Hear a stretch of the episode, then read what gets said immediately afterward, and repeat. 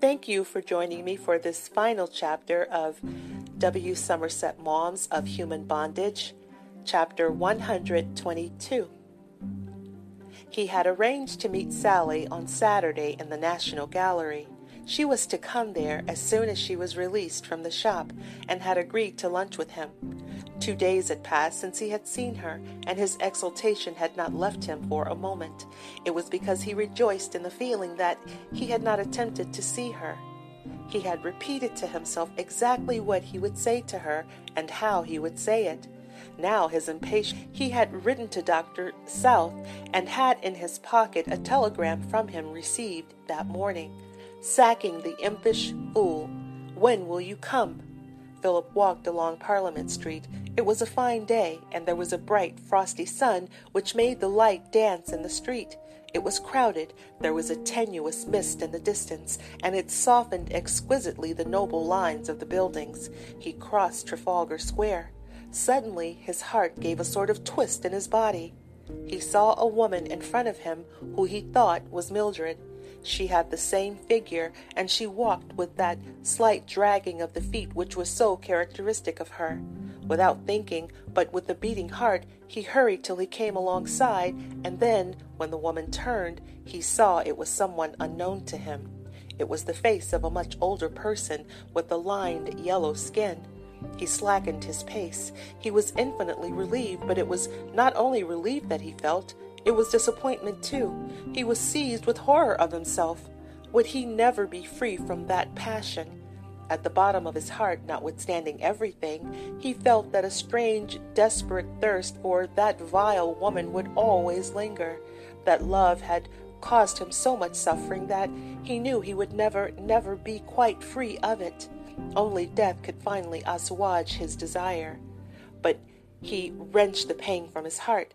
He thought of Sally with her kind blue eyes, and his lips unconsciously formed themselves into a smile.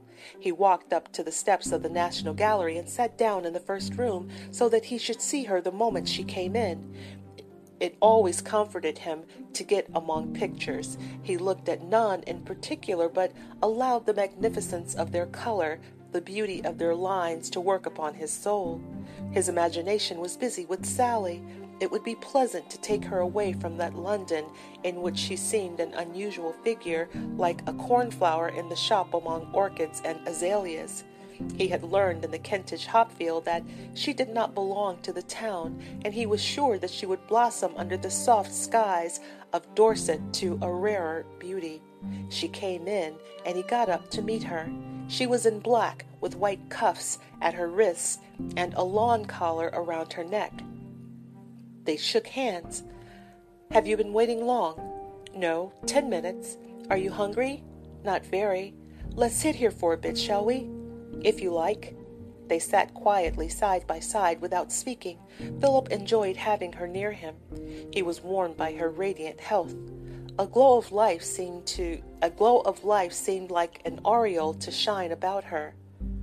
Well, how have you been? he said at last with a little smile. Oh, it's all right. It was a false alarm. Was it? Aren't you glad? An extraordinary sensation filled him. He had felt certain that Sally's suspicion was well founded. It had never occurred to him for an instant that there was a possibility of error. All his plans were suddenly overthrown, and the existence, so elaborately pictured, was no more than a dream which would never be realized. He was free once more. Free! He need give up none of his projects, and life was still in his hands for him to do whatever he liked with. He felt no exhilaration, but only dismay. His heart sank. The future stretched out before him in desolate emptiness. It was as though he had sailed for many years over a great waste of waters, with peril and privation, and at last had come upon a fairer haven, but as he was about to enter, some contrary wind had arisen and drove him out again into the open sea, and because he had let his mind dwell on these soft meads and pleasant woods of the land, the vast deserts of the ocean filled him with anguish. He could not confront again the loneliness and the tempest. Sally looked at him with her clear eyes. Aren't you glad? she asked again. I thought you'd be pleased as punch. He met her gaze haggardly. I'm not sure, he muttered. You are funny. Most men would.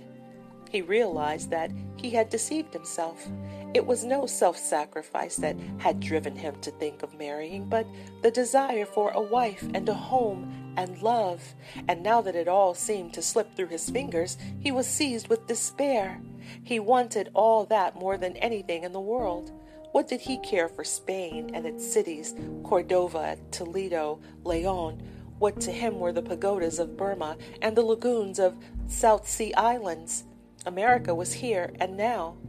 It seemed to him that all his life he had followed the ideals that other people, by their words or their writings, had instilled into him, and never the desires of his own heart.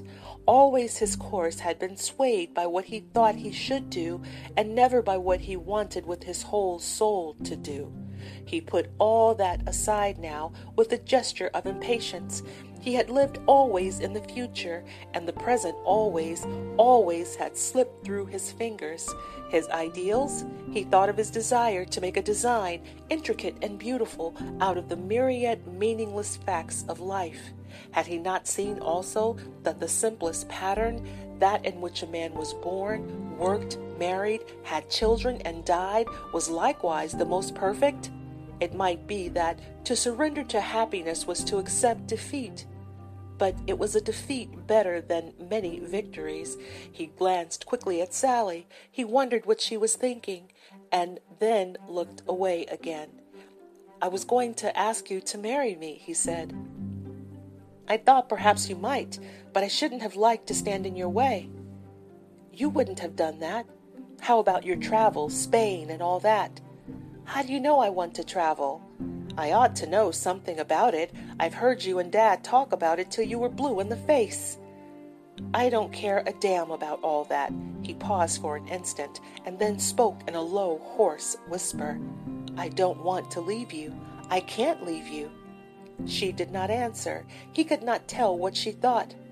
I wonder if you'll marry me, Sally.